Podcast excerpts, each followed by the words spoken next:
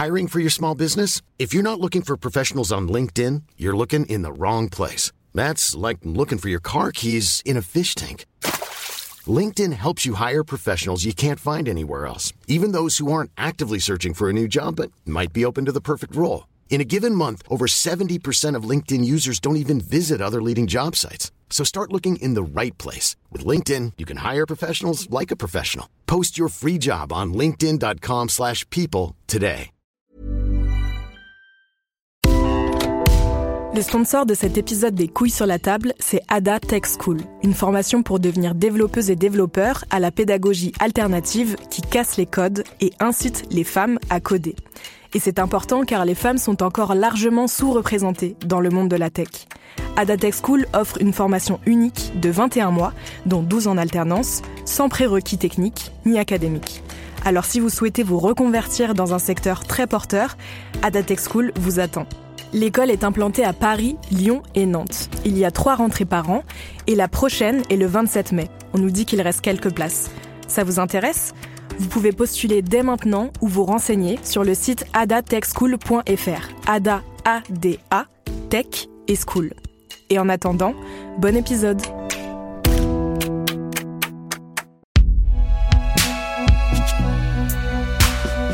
Un podcast, Pinjodio. On a été élevé dans, dans l'égalité des sexes et on n'aurait jamais pu imaginer que ce soit autrement. Donc quand un homme de mon âge Euh, se rend compte qu'il arrive devant la justice et qu'il n'a pas droit à son enfant, tout simplement, parce que quatre-vingt-cinq pour cent des, des gardes sont accordés aux mères. On ne comprend pas, on ne peut pas comprendre. Je me souviens de ces reportages télévisés en deux mille treize sur ces pères divorcés, perchés en haut de grues, qui pleuraient parce qu'ils étaient, disaient-ils, privés de leurs enfants. Ça servit simplement à être solidaire et à dire qu'on était là pour aimer nos enfants. Et je me souviens que je les trouvais touchants, que je croyais ce qu'ils disaient, qu'ils étaient victimes de discrimination, d'injustice, que le féminisme était allé trop loin, que la justice était matriarcale. Je crois que j'avais été tellement marquée par des histoires autour de moi de pères absents, de pères négligents, qui se désintéressaient du sort de leurs enfants, que j'étais toute prête à les croire, ces pères apparemment très investis, qui réclamaient à corps et à cri de voir leurs enfants. Et puis on a découvert qu'en fait, ces pères avaient été condamnés pour violence conjugale ou maltraitance infantile ou bien enlèvement d'enfants. Régulièrement, depuis, pourtant, la parole des membres des associations dites de défense des pères est recueillie dans les médias. Il y a quelques semaines encore, par exemple, dans le média Combini, qui fait des vidéos très regardées sur les réseaux sociaux, sans que leur parole soit remise en doute ou en question. Certaines de ces associations revendiquent des centaines d'adhérents, d'autres une dizaine. Elles s'appellent par exemple S O S Papa, Urgence Papa, L'amour parfait, Les papas égale les mamans, Justice Papa, et cetera. Elles organisent des manifestations, sont parfois reçues dans les ministères et tiennent, dans de nombreuses villes françaises, des permanences avec des militants qui dispensent leurs conseils aux pères en conflit avec madame, comme ils disent.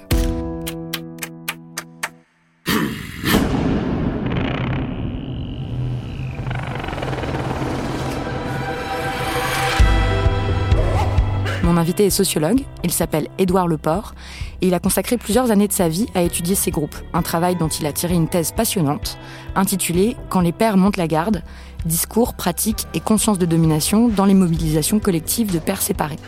Son constat est clair, ces associations ont toujours un fond masculiniste, c'est-à-dire antiféministe. En fait, ils se servent de la figure du bon père de famille pour réaffirmer la suprématie du pouvoir masculin. Il va nous expliquer pourquoi et comment. Mais d'abord, je lui demande de nous expliquer pourquoi le sujet est important. En fait, quelle est l'influence et le pouvoir réel de ces associations dans notre société ? Alors, c'est une question euh, assez intéressante et euh, les deux aspects sont euh, vrais. C'est-à-dire que c'est assez peu de, d'associations qui sont animées par assez peu de militants, euh, des nombres effectivement quelques dizaines euh, simultanément. Et en même temps, euh, du coup, on pourrait se dire que c'est euh, des associations qui ont assez peu d'impact, qui ont une action euh, limitée. Et d'ailleurs, moi, quand je parle de mon sujet, il euh, y a beaucoup de gens qui ne connaissent pas, qui n'en ont jamais entendu parler, et cetera. Et pourtant, c'est euh, des associations qui déjà existent depuis les années soixante-dix en France, et donc qui ont une action euh, de long terme, et euh, qui euh, interviennent notamment dans euh, toutes les commissions parlementaires, par exemple, euh, tous les travaux parlementaires où il euh, y a des, des experts, des euh, personnes issues de la société civile, et cetera, qui sont invités. Des commissions sur, euh, qui touchent de près ou de loin les à l'élaboration lois... d'une, dro- d'une loi sur euh, la parentalité. Ouais, en, en fait, toutes les lois qui touchent de près ou de loin à euh, la parentalité, le divorce, euh, la filiation... La famille. Voilà, la famille en général, quoi. Okay. Tout, toutes les questions qui sont en lien avec la famille en général. Il y a dans euh, les commissions parlementaires, dans les travaux euh, de préparation des textes de loi, euh, au moins un représentant d'une association euh, de droit des pères. Ou du droit des pères mmh. euh, dans ces processus-là, est souvent justifié euh, au nom de « Ah bah on reçoit des associations féministes et donc il faut qu'on reçoive aussi euh, un peu le, le pendant, euh, l'autre côté, le, l'autre, euh, voilà, l'autre, l'autre plateau de la balance. Euh, donc il faut qu'on, qu'on entende, qu'on auditionne des représentants d'associations pour le droit des pères. Et vous avez dit donc des associations féministes et des associations masculinistes, mais la plupart de ces associations, elles se présentent comme des associations euh, neutres. Elles vont dire, nous, on est contre le sexisme, on est euh, pour l'égalité, on est, euh, même il y a des assos qui disent qu'elles sont pro-féministes. Ouais, tout à fait. Du coup, moi, quand je tombe sur leur site internet, que je lis leurs argumentaires au début et tout, euh, des gens qui se présentent comme étant contre le sexisme, euh, réfléchissant à, à l'égalité homme-femme, euh, ça, ça paraît très bien, non ? Ah oui, euh, tout à fait, ça paraît très bien. Si, si c'était le cas, ce serait idéal. Ces associations pour le droit des pères s'inscrivent dans le mouvement masculiniste. Alors, il faut savoir que l'appellation, le mot masculinisme, c'est un mot qui a été principalement défini et qui est principalement utilisé par euh, la recherche et le militantisme féministe. Euh, et donc, c'est un mot qui est connoté négativement. Il y a euh, quelques individus sur Internet qui se revendiquent du masculinisme. Mais en général, c'est une, une étiquette que euh, les associations et les militants cherchent à fuir. Et, euh, et du coup, bon, il, voilà, il crée différentes euh, appellations. Euh, Pro-égalité. Euh, voilà, ouais, égalitaire, humaniste euh, ou féministe. Ou, euh, hoministe. Hoministe aussi, ouais, c'est une tentative de, de production d'un terme euh, spécifique. On va revenir après sur la façon dont ces associations imaginent euh, le monde et les rapports entre les hommes et les femmes, la façon dont ils se, se représentent leur place dans la société, par exemple sur le fait qu'ils s'estiment victimes de grandes discriminations, euh, avec des discours qui disent que le féminisme est allé trop loin, que l'égalité est déjà là, que euh, maintenant les femmes ont tous les pouvoirs, elles ont pris le pouvoir sur les hommes, que ce sont les hommes qui sont victimes de discrimination et tout. On va revenir plus tard dans l'entretien là-dessus. Mais d'abord, ce qui m'intéresse, c'est euh, les arguments qu'ils déploient et, et qui sont un peu passés comme ça dans, dans notre culture, euh, où en fait, si on n'est pas vigilant, on a l'impression que c'est plutôt vrai. Alors, je propose qu'on passe en revue euh, ces arguments et qu'on, qu'on voit ce qu'il en est. Par exemple, il y a quelque chose euh, qu'ils répètent sans arrêt, c'est que la justice française euh, est injuste vis-à-vis des pères, vis-à-vis des hommes, et que la preuve en est que euh, lors des procédures de séparation et de divorce, quand il y a des enfants, eh bien, c'est complètement injuste parce que les juges les confient systématiquement à la mère, et donc leur argument, c'est qu'ils sont privés, que les pères dans ce pays seraient complètement privés de leurs enfants en cas de séparation et de divorce. Est-ce que c'est vrai ? Alors non. Ça, c'est... En fait, si c'est vrai, euh, dans le sens où, euh, effectivement, la majorité des enfants euh, en France euh, dont les parents euh, se séparent ou divorcent ont ce qu'on appelle, euh, dans les termes juridiques, et cetera, la résidence principale qui est fixée chez la mère et, en général, un droit de visite et d'hébergement, euh, donc ce, que, ce qu'on appelait avant la garde.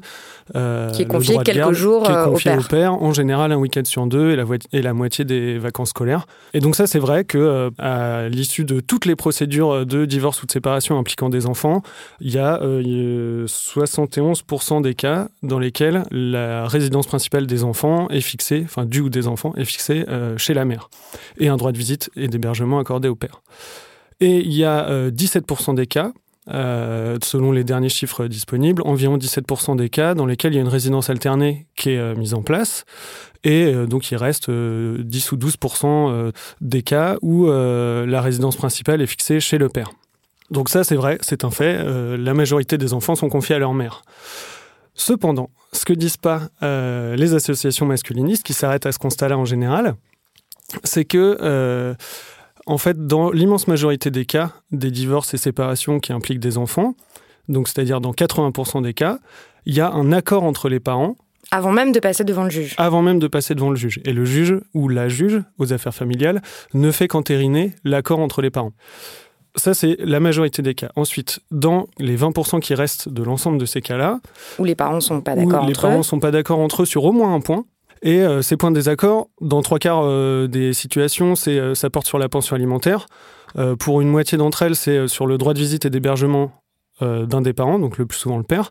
Et pour euh, une, vraiment une petite euh, partie d'entre elles, c'est euh, sur la résidence euh, des enfants. Donc les conflits sur la résidence des enfants sont en fait vraiment une, une, une, une toute minorité, petite partie des conflits, en fait. Ouais, des situations dans lesquelles il y a des parents euh, qui divorcent ou se séparent. Euh, et donc sur lesquels il faut euh, prendre une décision sur la résidence des enfants. Mais est-ce que ça veut dire que les demandes des pères, en général, leur volonté, elle est, elle est prise en compte de la part des juges ? Eh bien oui, parce qu'en fait, s'il y a en, ma- en majorité accord entre les deux parents sur la résidence des enfants, c'est-à-dire que dans la majorité des cas, les pères, soit ils sont d'accord, ils ont euh, passé un accord avec leur euh, ex-conjointe avant de passer devant le juge, soit ils n'ont pas formulé de souhait sur cette question-là. Et donc, en fait... leurs revendications, enfin leur, leurs envies, leurs attentes, elles sont prises en compte dans ces décisions-là. Il y a un rapport euh, qui a été... Euh, enfin, une étude qui a été menée euh, au nom du ministère euh, de la Justice, et donc il y a un rapport qui est sorti de cette étude en deux mille treize, c'est les, les derniers chiffres dont on dispose aujourd'hui, et euh, qui portait sur des milliers de décisions aux affaires familiales. Une des conclusions importantes de ce rapport-là, c'est que sur l'ensemble des demandes des pairs, formulées par des pairs, à l'issue de, de toutes ces procédures-là, il y en a quatre-vingt-treize pour cent qui étaient satisfaites. Et sur l'ensemble des demandes formulées par les mères, à l'issue de l'ensemble des procédures, il y en a quatre-vingt-seize pour cent qui étaient satisfaites. Donc, en très grande majorité, tout le monde obtient satisfaction à l'issue de, de l'ensemble des procédures de la justice aux affaires familiales. Mais eux, ces associations-là, elles vont dire que oui, mais en fait, euh, d'abord, il faudrait prendre en compte les sept pour cent de, des demandes de pères qui ne sont pas satisfaites. Et puis, ils ont un argument qui est encore plus retors. Ils vont dire oui, d'accord, peut-être que les pères euh, ne formulent pas de demande ou a priori sont d'accord, mais en réalité, ils vivent, ils sont tellement écrabouillés par les femmes, ils sont tellement sûrs de ne pas obtenir la garde des enfants qu'ils ne la demandent même pas. Ouais. Tout à fait. Euh, en l'occurrence, euh, concrètement, la possibilité existe et donc euh, ils choisissent de ne pas faire cette demande-là. Or, euh, ça ne leur coûterait pas forcément grand-chose de la formuler, au risque qu'elle ne soit pas satisfaite. Mais au moins, la formuler, c'est une possibilité qui est, euh, qui est complètement offerte à toutes les personnes qui passent devant la justice aux affaires familiales. Et qui ne coûte pas plus cher. Et, et qui n'implique pas... aucun coût financier supplémentaire, et cetera. Ça fait vraiment partie de la procédure. Et donc... là, on voit apparaître quelque chose sur lequel je pense qu'on on reviendra peut-être plus en détail après, c'est la déresponsabilisation totale des hommes et leur, euh, la construction d'une position euh, complètement euh, passive et qui subit tout ce qui se passe autour d'eux. Et donc voilà, c'est euh, l'idée que, bah oui, les hommes, euh, donc d'abord, ils avancent l'argument que... Euh, on ne donne pas la garde alternée, euh, enfin la résidence alternée aux pères et que c'est un scandale. Quand on leur répond que oui, mais les pères ne la demandent pas, ils avancent l'argument que certes, ils ne la demandent pas, mais c'est parce que la société est contre eux et les décourage avant même de euh, arriver devant la justice, et cetera. Et donc, en gros, ça dessine une image des hommes et des pères en particulier qui euh, n'ont aucun pouvoir d'agir, n'ont aucune ressource, euh, ne peuvent euh, que euh, subir euh, les forces que... Euh, fait peser sur eux la société, que font peser sur eux les femmes, les féministes, les mères, et cetera. Autre argument qu'ils utilisent beaucoup, c'est de dire, comme les juges aux affaires familiales euh, sont la plupart du temps des femmes, elles sont favorables aux femmes, et donc elles vont nous saquer, et donc elles vont euh, ne pas suivre euh, nos, nos souhaits, et donc on va pas être écoutés. Et en fait, c'est une justice misandre, donc qui déteste les hommes. Euh, c'est une justice pro-féministe et favorable aux femmes. Alors ça, on a des chiffres là-dessus. Le Collectif onze, qui est un collectif de sociologues, a fait une enquête très approfondie sur la justice aux affaires familiales, comment ça fonctionne, comment, enfin, comment se passe le travail concret quotidien dans, dans cette partie de la justice. Et euh, ce collectif a montré qu'il n'y a aucune différence de euh, sévérité, de montant de pension, d'établissement de la résidence alternée ou euh, de définition de la garde euh, du père, et cetera, selon le sexe des juges. En fait, la, la, le, le sexe des juges n'influe pas sur la nature des euh, décisions qui sont rendues. Une autre chose qu'ils vont encore dire, c'est on nous accuse de ne pas payer les pensions alimentaires. On accuse les pères d'être des mauvais payeurs, de ne pas payer les pensions alimentaires, mais on ne dit jamais que euh, souvent les mères ne présentent pas les enfants, ne laissent pas le père voir les enfants. Eux, ce qu'ils appellent donc la non-représentation euh, d'enfants. Et en fait, c'est tout aussi grave, ça arrive beaucoup plus souvent, sauf que les mères sont jamais punies quand elles ne présentent pas les enfants au père. Alors, il n'existe pas vraiment de chiffres à propos des non-représentations d'enfants, en partie parce que euh, y a assez peu de plaintes qui sont déposées, et aussi en partie parce que euh, quand euh, les gens essayent de porter plainte, donc en général des hommes essayent de porter plainte euh, là-dessus, la police n'a pas envie de, d'en faire une plainte et donc euh, requalifie en main courante. Mais ça, c'est un des aspects, mais l'aspect euh, principal, c'est qu'effectivement, comparé aux impayés de pension, euh, c'est des situations qui sont euh, très très rares, parce que les impayés de pension sont euh, des, des situations euh, qui sont plutôt répandues, enfin euh, voilà, qui, qui, qui existent en, en, de façon assez importante, et suffisamment importante notamment pour que euh, les gouvernements prennent des mesures euh, à ce sujet. Et notamment, ouais, la décision qui a été prise par le gouvernement de mettre en place une agence euh, de recouvrement des pensions alimentaires non payées et euh, de faire intervenir la C A F dans euh, le paiement des pensions euh, non reçues aux personnes qui en ont besoin, donc en immense majorité des femmes. Euh, ça, ça montre qu'il euh, y a un problème euh, structurel, un problème important et, et très répandu d'impayés de pension. Par ailleurs, le nombre de personnes, donc encore une fois, en grande majorité des femmes, le nombre de femmes donc, qui euh, portent plainte ou euh, intentent des actions pour recouvrement de pensions impayées est très limité. C'est, euh, c'est vraiment, je ne sais plus exactement, mais c'est de l'ordre de huit ou dix pour cent, il me semble, sur l'ensemble des personnes qui reçoivent des pensions alimentaires. Donc c'est assez faible, et euh, sur l'ensemble de ces actions intentées, toutes n'aboutissent pas. Donc c'est pas non plus un raz-de-marée de plaintes pour euh, impayés de, de pensions alimentaires qui euh, pleut sur les pauvres pères qui sont complètement démunis. Ready to pop the question? The jewelers at Blue Nile dot com have got sparkle down to a science with beautiful lab-grown diamonds worthy of your most brilliant moments. Their lab-grown diamonds are independently graded and guaranteed identical to natural diamonds, and they're ready to ship to your door. Go to Blue Nile dot com and use promo code LISTEN to get fifty dollars off your purchase of five hundred dollars or more. That's code LISTEN at Blue Nile dot com for fifty dollars off. Blue Nile dot com, code LISTEN. Hiring for your small business? If you're not looking for professionals on LinkedIn, you're looking in the wrong place. That's like looking for your car keys in a fish tank. LinkedIn helps you hire professionals you can't find anywhere else, even those who aren't actively searching for a new job but might be open to the perfect role. In a given month, over seventy percent of LinkedIn users don't even visit other leading job sites. So start looking in the right place. With LinkedIn, you can hire professionals like a professional. Post your free job on linkedin dot com slash people today.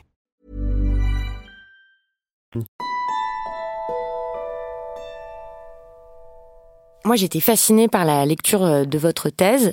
C'est que, comme vous avez passé plusieurs années à analyser leurs discours, à les écouter, à les fréquenter, à vous poser des questions euh, sincères sur eux, vous n'y alliez pas de façon hostile, vous cherchiez à comprendre, en fait, leur vision du monde, comment ils agissent, pourquoi est-ce qu'ils consacrent autant de temps, autant d'énergie à ces questions-là. Euh, c'est de ça dont, dont on va discuter, là. C'est la représentation qu'ils ont du monde et des rapports entre les hommes et les femmes. Eux, ils disent qu'ils défendent la coparentalité. Mmh. Le fait que les deux parents s'occupent à égalité des enfants, qu'un enfant a le droit à ses deux parents, que c'est de la responsabilité des pères aussi de s'occuper des enfants. Et ça, je veux dire, c'est un discours euh, qui ressemble à un discours féministe, en fait, où on dit il est temps que les pères euh, s'occupent de leurs enfants, que les responsabilités soient partagées, que la prise en charge soit partagée. Donc c'est ça qui est troublant, c'est qu'ils utilisent quasiment les mêmes mots en fait euh, que les féministes. Mais vous, vous dites il faut se méfier de cette histoire de coparentalité. Parce que qu'est-ce qu'ils entendent en fait par coparentalité ? Qu'est-ce que ça veut dire ? Alors, il est nécessaire de critiquer ce mot-là, parce que euh, c'est quelque chose qui repose fondamentalement sur de l'essentialisme et donc sur euh, une pensée euh, d'une nature différente entre les hommes et les femmes, et donc une nature forcément différente entre les pères et les mères qui, nécessairement, c'est naturel, apporteraient des choses différentes aux enfants.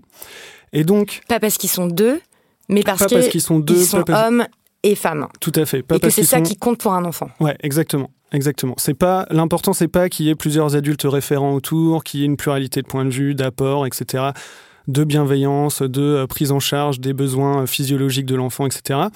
L'important, c'est qu'il y ait un père, une mère, un homme, une femme autour de l'enfant, de préférence dans le cadre de l'affiliation biologique et de la famille hétérosexuelle, et cetera. Et donc, coparentalité, en fait, ça implique forcément une vision essentialiste, parce que sinon, on peut tout aussi bien parler du phénomène de la parentalité. Et la parentalité, elle peut être prise en charge par des hommes et des femmes. Et donc, il n'y a pas besoin de rajouter des catégories, et il n'y a pas besoin de rajouter un mot supplémentaire comme coparentalité. Ce mot-là, il est beaucoup mobilisé dans une espèce de perspective euh, égalitaire, euh, mais qui, du coup, ne prend pas en compte les rapports euh, sociaux, les rapports de domination, et cetera, les inégalités entre les catégories, donc entre hommes et femmes, et euh, dit que, simplement, voilà, il faut qu'il y ait de la paternité et de la maternité, précisément, et pas de la parentalité faite par euh, deux adultes euh, différents. L'utilisation qui est faite par les associations pour le droit des pères du terme de coparentalité renvoie aussi à toute leur euh, vision du monde et euh, de fait, ils s'emparent de ce terme-là et de leurs revendications de, euh, de résidence alternée, de euh, droit de visite et d'hébergement élargi, et cetera, de façon euh, principalement stratégique. Et moi, ce que j'ai trouvé, du coup, les, les résultats de mon étude, après avoir fait des, des entretiens, des observations, et cetera, épluché toute leur littérature, tout ça, c'est qu'en fait, ce qui les intéresse, c'est d'avoir un, un temps de responsabilité légale de leurs enfants au moins aussi grand que celui de euh, leur ex-conjointe. Donc, c'est-à-dire ? C'est-à-dire, ce qu'ils veulent, c'est la résidence alternée. Mais euh, ce qui les intéresse, c'est en gros de gagner une procédure euh, aux affaires familiales, euh, et ce qui revient du coup dans leur point de vue à ne pas laisser euh, la mère obtenir satisfaction à toutes ses demandes. Pourquoi je parle de, euh, de responsabilité légale, c'est qu'en fait, quand j'ai étudié la nature des conseils donnés par les militants aux pères qui viennent, euh, donc euh, qui sont en situation de euh, séparation ou divorce, euh, qui sont un peu perdus et qui viennent euh, s'adresser aux associations, ce qui ressort, c'est que euh, les conseils qui sont donnés sont euh, stratégiques. Bon, ce qui pourrait être euh, normal dans une association qui euh, conseille des gens à, pendant ou avant une procédure judiciaire. Voilà, il y a un aspect stratégique, ça, c'est normal. Sauf que la nature euh, de cette stratégie, elle est, elle est vraiment problématique du point de vue des rapports sociaux de sexe. Et il y a bien des pères qui aimeraient passer plus de temps avec leurs enfants. Ah bah oui, sans doute. Sauf que si on remet en perspective avec les chiffres que j'ai donnés tout à l'heure sur la justice aux affaires familiales, en fait, les pères qui veulent passer plus de temps avec leurs enfants, quand ils le demandent avant ou pendant la procédure, en général, ils l'obtiennent. Mais donc, si ces assos, si l'enjeu, c'est pas de vraiment passer plus de temps avec les enfants, c'est quoi l'enjeu ? L'enjeu, en général, c'est de maintenir la domination masculine et les, les rapports sociaux de sexe tels qu'ils sont, c'est-à-dire euh, enfin, le, l'oppression patriarcale et la, le, les bénéfices euh, qu'en retirent les hommes en tant que groupe et individuellement. Donc ça, c'est, c'est l'enjeu global. Et plus spécifiquement sur les, la question de, du droit des pères, enfin de la résidence alternée, et cetera, ce qu'ils veulent, c'est pouvoir faire des choix et ne pas être contraint dans ces choix-là et euh, que la, les demandes, les choix de leur ex-conjointe soient pris en compte que dans la mesure où eux euh, l'acceptent. C'est-à-dire, par exemple ? Eh ben, c'est-à-dire qu'une des revendications principales du mouvement, c'est l'établissement de la résidence alternée euh, par défaut. Quand il euh, y a un, une séparation, un divorce et qu'il y a des enfants, eux, ce qu'ils demandent, c'est que la résidence alternée soit établie par défaut. Et là, on peut se dire, a priori, comme féministe, bah, super idée, très bien. Comme ça, euh, et bah, la charge des enfants ne revient pas principalement à la mère, comme ça, elle peut souffler la moitié du temps, euh, super. Ouais, ouais, tout à fait. Tout à fait. Bon, après, ça pose des problèmes de mise en place et tout, parce que du coup, ça implique qu'aucun des deux conjoints ne déménage trop loin, et cetera. Bon, des problèmes enfin, très concrets sur cette, sur, enfin, de mise en place de la résidence alternée. Mais surtout, ce qui est intéressant, c'est que cette revendication de mise en place par défaut de la résidence alternée s'accompagne toujours, alors pas toujours explicitement, mais dans les discussions, dans les propos qui sont tenus pendant les permanences ou euh, moi que j'ai reçu dans les entretiens, et cetera, ça s'accompagne toujours avec la revendication que un des deux parents, comme c'est toujours, enfin, ils utilisent beaucoup euh, ce langage neutre en termes de un des deux parents, et cetera. Et donc là, la revendication, c'est que la résidence alternée soit établie par défaut, mais que il y ait toujours la possibilité pour un des parents de la refuser au motif qu'il euh, ne se sent pas capable de l'assumer ou de la prendre en charge. Et donc ? Et donc, en gros, ce qui se passe, c'est qu'ils se ménagent la possibilité d'imposer la résidence alternée à leur ex-conjointe parce que euh, il faut des justifications, il faudrait, euh, dans leur souhait, il faudrait des justifications euh, très poussées, très précises pour refuser la résidence alternée, et cetera, pour l'autre, pour l'autre conjoint. Mais par contre, un, un des deux parents peut dire « Ah non, mais en fait, moi, euh, je me sens pas euh, apte à assumer la résidence alternée, donc on peut pas me l'imposer. » Et donc, concrètement, quand on regarde la situation actuelle, euh, les femmes euh, prennent en charge euh, en très grande majorité le travail euh, domestique et parental, dans les couples unis euh, comme dans les couples séparés. Et donc, les mères qui ont fait ça, qui ont déjà cette expérience-là, il y a quand même très peu de chances qu'elles se déclarent inaptes à prendre en charge leurs enfants dans le cadre d'une résidence alternée. Les pères, par contre, peuvent tout à fait se déclarer inaptes et donc ne pas se faire imposer la résidence alternée. Et donc, ce qui se passe là, c'est qu'ils se, vraiment, ils se ménagent la possibilité d'imposer la résidence alternée s'ils le souhaitent, mais que ce ne soit pas possible de leur imposer à eux. Et en fait, c'est ça le, le cœur du, du positionnement euh, masculiniste, c'est euh, de faire en sorte que la liberté de choix soit la plus étendue possible et que la liberté d'action soit la plus étendue possible pour les hommes, euh, au détriment des femmes, évidemment. Voilà, c'est, c'est, okay. c'est vraiment c'est la logique clair. Qui est au cœur euh, de ce militantisme-là.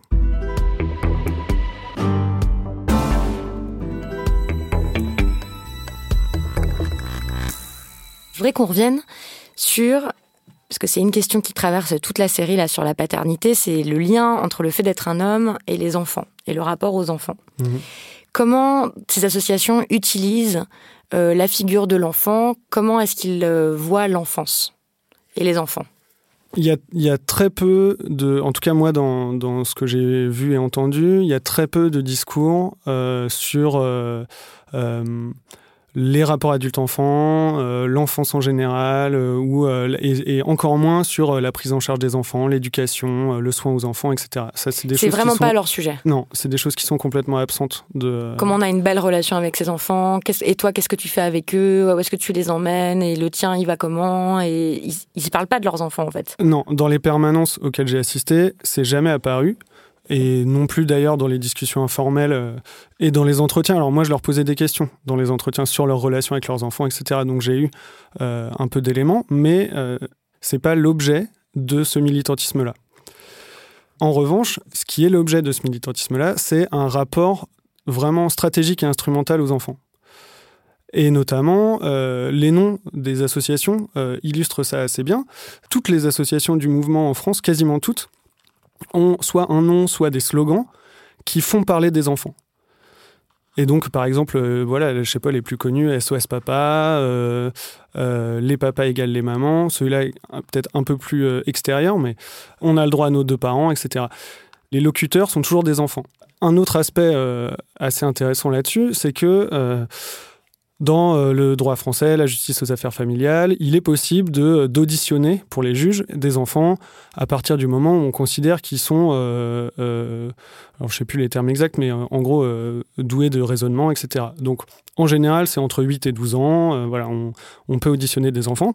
Et les positions des associations sont euh, très variables par rapport à ça, selon que les enfants ont envie de voir leur père ou n'ont pas envie de voir leur père. C'est-à-dire qu'on va dire, un enfant qui a envie de voir son père, là c'est bon, on accepte sa parole. Même c'est scandaleux qu'on ne l'écoute pas. Un enfant qui n'a pas envie de voir son père. Il est manipulé par sa mère, ou alors, il est trop jeune, c'est un caprice, ou c'est un ado, c'est un caprice d'ado. Il ne faut pas l'écouter, il ne faut pas en tenir compte. Il y a une scène que vous racontez dans, dans votre thèse, qui est issue de l'une de vos observations, c'est euh, que par exemple dans les permanences, ils sont vraiment... Euh, pas du tout d'accord avec le fait que la justice ou l'État ou la loi ou qu'un tiers en général interviennent sur leur comportement paternel, euh, sur leur façon d'agir. Par exemple, euh, euh, voilà, c'est scandaleux qu'il y ait une loi sur les fessées, par exemple, qui interdise les châtiments corporels. Bon, ça c'est une position qui a été assez largement partagée par l'opinion publique d'ailleurs. Enfin, les gens n'aiment pas l'idée qu'on intervienne dans leur famille, dans leur rôle de parent et tout. Mais il y a cette scène où vous racontez que ce père... Il est venu avec son, son, son fils. Il dit « Oui, moi, j'ai jamais violenté mes enfants. Mais bon, parfois, euh, voilà, quand même, une fessée, ça n'a jamais tué personne. » Et il y a son fils qui dit euh, « Ah bah oui, mais bon, tu nous as aussi mis euh, des coups de pied dans le derrière, euh, des bleus sur les bras, et cetera » Et là, tout le monde rigole. Comment vous l'avez analysé ? Comment vous avez réagi face à ça ? Alors, j'ai pas réagi parce que j'avais fait le choix de...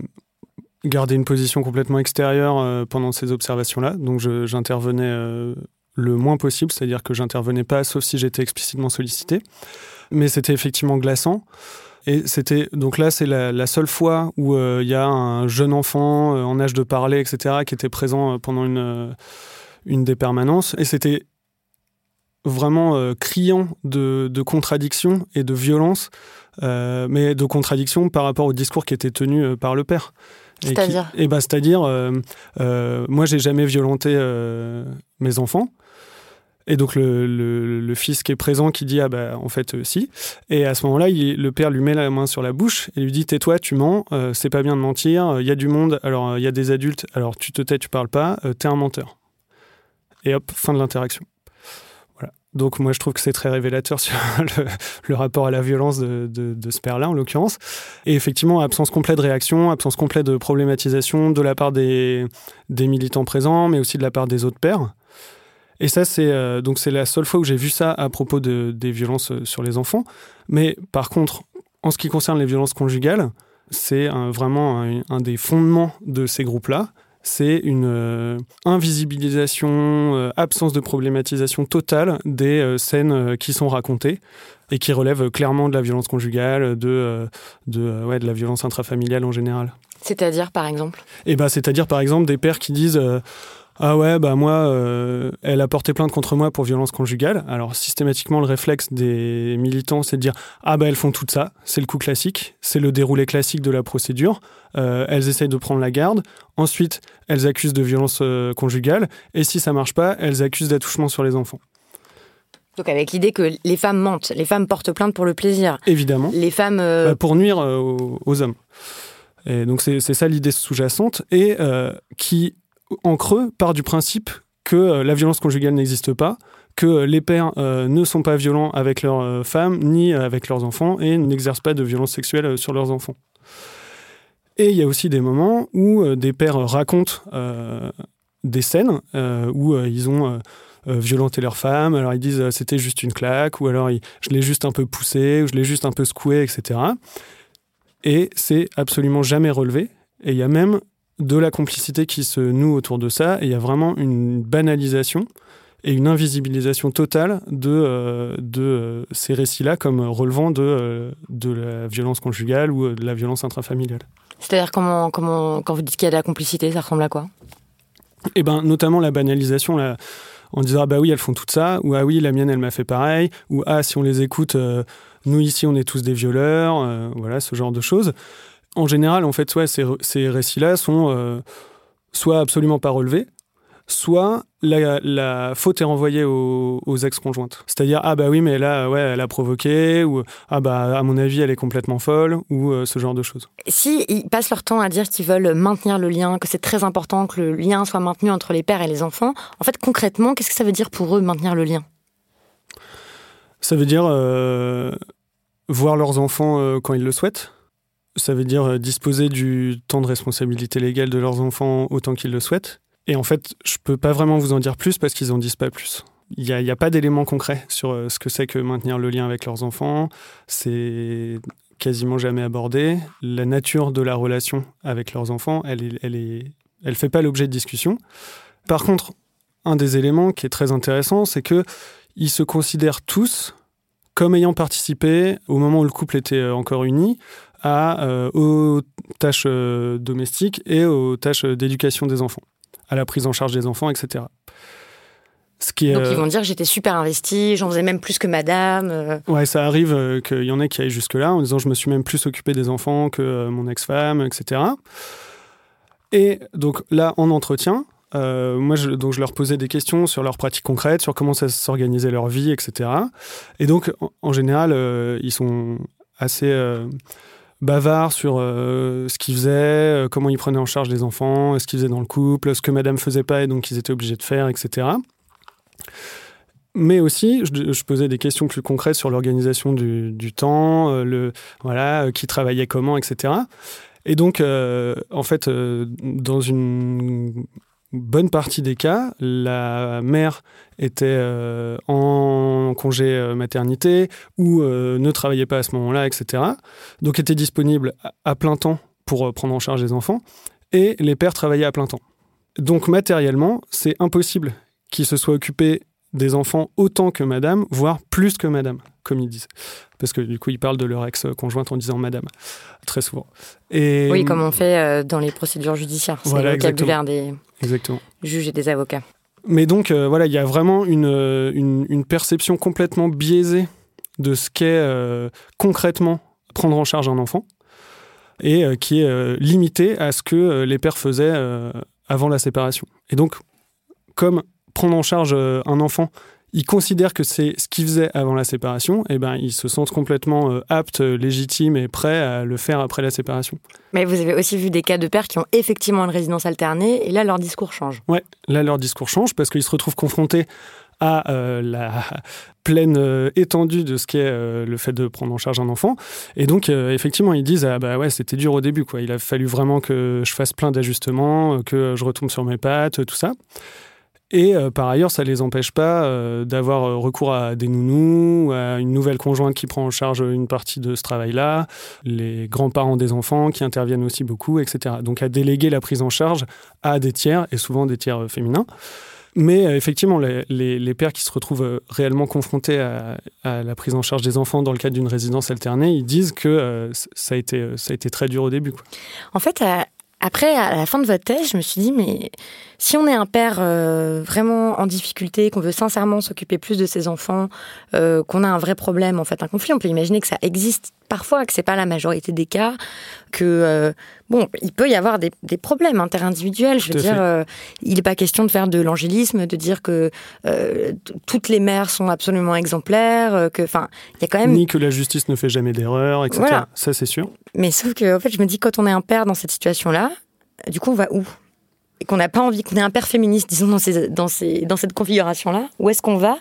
En fait, si on va dans des assauts comme ça, on se retrouve direct confronté à un cadre de pensée super masculiniste, misogyne, enfin... Un des éléments de réponse, c'est que quand même, dans quatre-vingt-treize pour cent des cas à la justice aux affaires familiales, les demandes des pères sont satisfaites. Donc, c'est vrai qu'il reste euh, sept pour cent dans lesquels les, les demandes ne sont pas satisfaites, mais en termes de probabilité, il y a quand même de grandes chances d'obtenir euh, gain de cause euh, face à la justice. Donc, si c'est enfin, pas ça... Dans, le, pendant ouais. une procédure, quoi. Pas forcément face à la justice, mais... pendant une procédure. Donc en fait, si on résume, si c'est pas, si en fait, ce n'est qu'un prétexte, ces histoires de je veux voir plus mes enfants, euh, au fond, ces associations-là, elles servent d'abord à quoi en fait ? C'est, c'est, c'est quoi leur motivation profonde ? Pour moi, elles servent d'abord à maintenir euh, l'ordre patriarcal euh, entre les sexes, à perpétuer euh, l'oppression des femmes par les hommes et à assurer la liberté de choix et d'action des hommes, tout en proposant une espèce de relecture de euh, ce qu'est la paternité, et cetera, qui permettent de donner une image favorable des hommes euh, actuellement. C'est vraiment cette idée de, euh, qui est euh, très bien exprimée par euh, le concept de nouveau père, qui est un concept qui existe depuis les années quatre-vingts, alors que euh, la répartition du, du temps euh, de prise en charge des enfants et des tâches domestiques n'a pas évolué depuis, ou très peu, très marginalement. Depuis les années quatre-vingts, on nous dit que ça y est, les nouveaux pères sont arrivés et que euh, tous les pères sont des nouveaux pères investis dans la paternité, et cetera. Bah ça, je pense que la diffusion de ce genre de, de concepts et d'idées est le fruit du mouvement masculiniste, et notamment des associations pour les droits des pères, qui du coup produisent un discours qui permet de valoriser l'image des pères, sans que les pères aient besoin de changer leurs pratiques. Et pour terminer, quelle est l'œuvre d'art que vous voulez recommander aux auditeurs, aux auditrices, aux auditrices ? euh, Alors, le, je recommande le livre « Vivre ma vie euh, », l'autobiographie d'Emma Goldman, qui est paru aux éditions Le L'Échappée. Énorme, là, qui fait mille deux cents pages. Qui mais... fait mille deux cents pages, ouais. L'énorme bouquin rouge qui tout pèse huit kilos. Tout à fait. Ok. Qui est pas très pratique à lire euh, en vacances, mais qui est vraiment très très bien. Qui est très très intéressant, qui pose plein de questions. Euh, et voilà, qui est, qui est très très bien. Ok, super. Merci beaucoup, Édouard Leport. Merci beaucoup.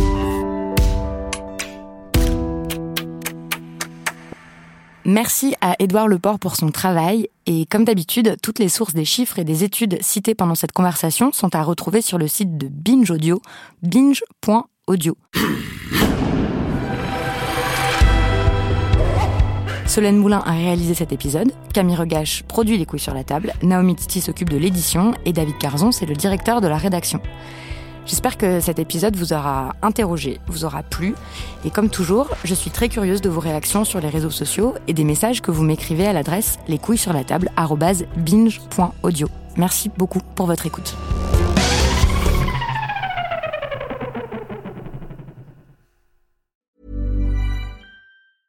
Normally, being a little extra might be a bit much, but not when it comes to healthcare. That's why United Healthcare's Health Protector Guard fixed indemnity insurance plans, underwritten by Golden Rule Insurance Company, supplement your primary plan so you manage out-of-pocket costs. Learn more at U H one dot com.